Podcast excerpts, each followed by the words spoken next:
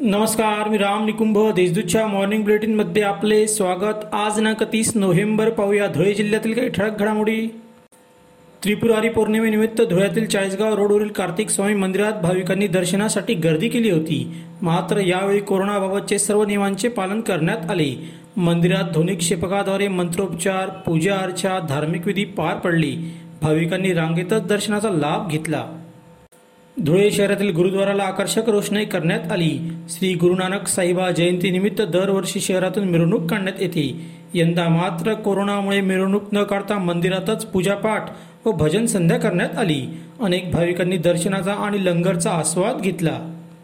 धुळे शहरातील श्री एकरादेवी मंदिरात त्रिपुरारी पौर्णिमेनिमित्त दीपोत्सव साजरा करण्यात आला. तसेच पांढरा नदी किनारी असलेल्या नारायणबाबा समाधी मंदिरातही दीपोत्सव साजरा झाला. त्यामुळे दिवांच्या प्रकाशात मंदिर परिसर उजळून निघाला होता. महाराष्ट्र विधान परिषदेच्या धुळे नंदुरबार स्थानिक स्वराज्य संस्था प्राधिकारी संस्था मतदारसंघाच्या निवडणुकीसाठी उद्या दिनांक एक डिसेंबर रोजी मतदानाची प्रक्रिया पार पडणार आहे. मतदानासाठी मतदान पथके मतदान साहित्यासह आपापल्या मतदान केंद्रावर सोमवारी सकाळी रवाना झाले. दोंडाच्या पोलिसांनी अवघ्या चार तासातच चोरट्याला जेरबंद करत दुचाकी चोरीचा गु- गुन्हा उघडकीस आणला. या प्रकरणी पाच जणांविरुद्ध गुन्हा दाखल करण्यात आला आहे.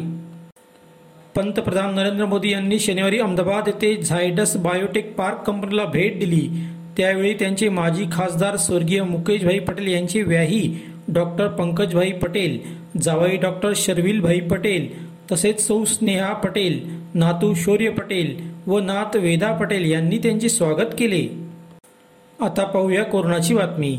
जिल्ह्यात गेल्या चोवीस तासात नव्याने अठ्ठावीस कोरोना पॉझिटिव्ह रुग्ण आढळून आले. त्यात धुळे तालुक्यातील तीन शिक्षकांचा समावेश आहे. जिल्ह्याची एकूण रुग्णसंख्या तेरा हजार नऊशे चाळीस इतकी झाली आहे. अशा होत्या चार ठळक घडामोडी. सविस्तर बातम्यांसाठी वाचत रहा दैनिक देशदूत व ताज्या बातम्यांसाठी भेट that W W W dot Deshdoot dot com संकेतस्थळाला. धन्यवाद.